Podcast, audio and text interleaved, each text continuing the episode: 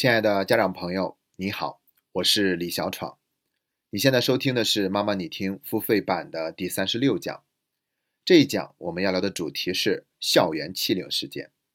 因为最近有一则震惊全国的新闻，在上饶，一个父亲觉得正在上小学的女儿总是被他同桌那个男孩欺负，所以就持刀进入学校，当着正在上课的学生和老师的面，就向那个男孩猛刺了十三刀，导致这个男孩死亡。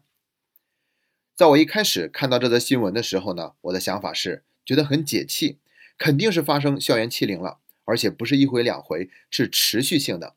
那那个男孩被刺死，他活该。而且我发现这也是网上很多网友的看法。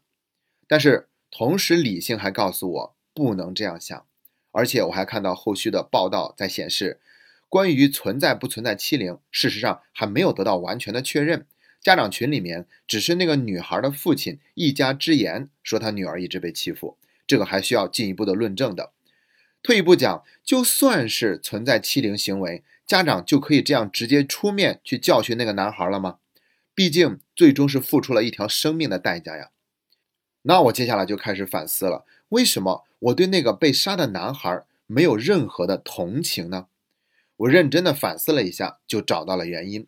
那本期节目会分成三个部分来聊。第一部分我会聊一下这个原因是什么，然后再聊一聊这种做法的效果怎么样。最后我会给出关于校园欺凌方面的具体建议。那我们就先来说第一个部分，究竟是什么原因呢？原因就是在我们身边有一种应对校园欺凌的教育理念一直在得到广泛的传播，那就是你被打了就要打回去。经常会见到有家长跟孩子说，如果在学校有人欺负你，你尽管打回去，随便打，打伤了爸爸妈妈管你赔。如果你不打的话，回来我们还要打你一遍，让你没有胆儿去打回去。这种观点为什么会广泛存在呢？我觉得有两点原因。第一个就是学校不给力，毕竟我们国家现在的教育对于校园欺凌的预防和事后的妥善处理都还处于初级阶段，所以虽然有法规在不断的完善，但还没有形成一个广泛的共识，更别提在行为上能够做得多么的妥善。大多数情况之下，都是校方不太当回事儿，希望双方能够。大事化小，小事化了，直接去劝和，让被欺负的孩子和家长忍一忍。久而久之呢，这就造成了家长对学校的不信任。我还记得在二零一六年，北京中关村二小就发生了校园欺凌事件。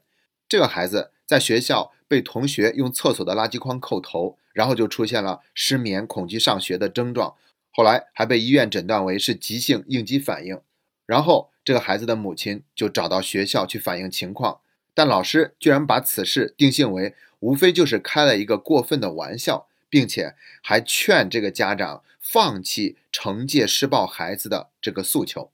最后，这个妈妈没有办法，只好去写了一篇文章发在朋友圈，最后引起了全国家长的热议刷屏，然后这个事情才得到了重视。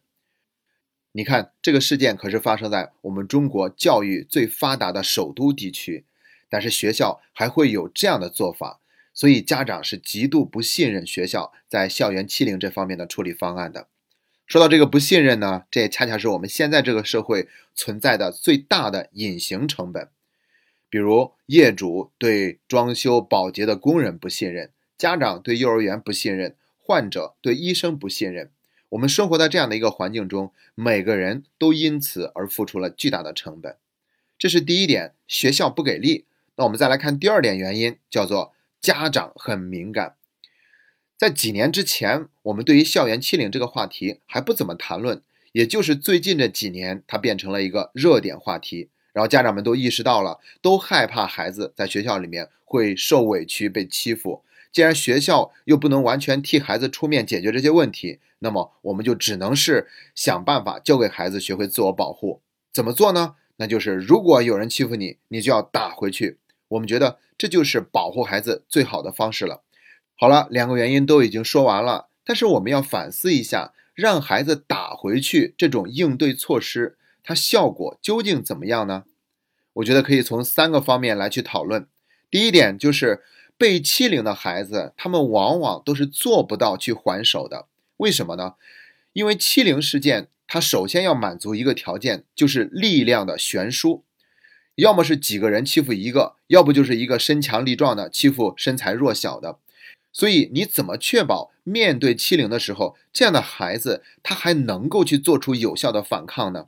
而当他做不到的时候呢，反倒会因为父母给过这样的教诲，而更加自我怀疑、自我否定，觉得自己很没有出息。这是第一个方面。第二个方面就是，就算一个孩子被欺负的时候，他还手成功了，那接下来会怎么样呢？往往会导致冲突的升级。孩子会遭遇更多的暴力。现在已经有研究表明了，选择打回去的孩子，比其他的孩子会遭受更多的、更持续的欺凌事件。这是第二个方面。第三个方面呢，就是这种教育理念本身就是有问题的。在国外，他们的教育理念会更加的先进，而且都已经形成了广泛的共识。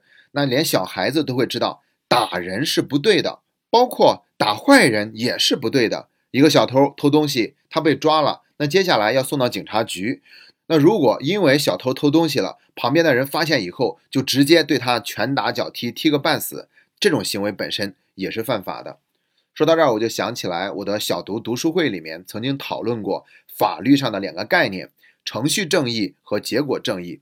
那其实现在西方有很多的电影，他们都是在反映对程序正义的尊重。比如说著名的美国影片《蝙蝠侠》三部曲。这个蝙蝠侠他是一个嫉恶如仇的角色，但是他从来不会杀人，他只负责把犯罪分子捉拿归案，但是审判犯罪分子的权利还是要交由国家机关。所以，即便小丑给他制造了那么多的麻烦，他很想杀死他，甚至想开着摩托车直接撞过去把他撞死。而小丑站在那儿呢，他也不躲，他是故意不躲的，因为他就是想拉蝙蝠侠下水。如果你杀了我，那么你就不代表正义了，你就变得跟我一样是个疯子，是个偏执狂而已。而在那部电影里面呢，某种程度上可以说小丑是得逞了的。蝙蝠侠最后被逼使用了监听整个城市的手机的那个设备，这是违法的行为，属于权力的滥用。好在他很克制，只用了一次，只用来寻找那个小丑，之后就销毁了。所以在西方，他们更容易达成这个共识，就是。打犯法的人也是错误的。如果我们意识到了这一点，那么我们就不能让孩子学会以暴制暴。好了，两个部分都已经聊完了，接下来我们要聊一聊家长对待校园欺凌的正确的做法。我一共准备了四条建议。那如果你想收听本期节目的完整版内容，欢迎关注我们“妈妈你听”的微信公众号。你只需要在微信里输入“妈妈你听”的拼音全拼，就可以找到我们了。关注以后，点击中间的按钮，就可以找到“妈妈你听”付费版的链接入口。你可以只花九点九元收听本期节目的完整内容，也可以花九十九元购买整个专辑，全年共五十期节目的内容。如果你想购买整张专辑，请记得领取关注公众号以后，我们赠予您的三十元优惠券。无论怎样的选择，我们都要感谢一直以来您对“妈妈你听”节目的信任和厚爱。谢谢大家。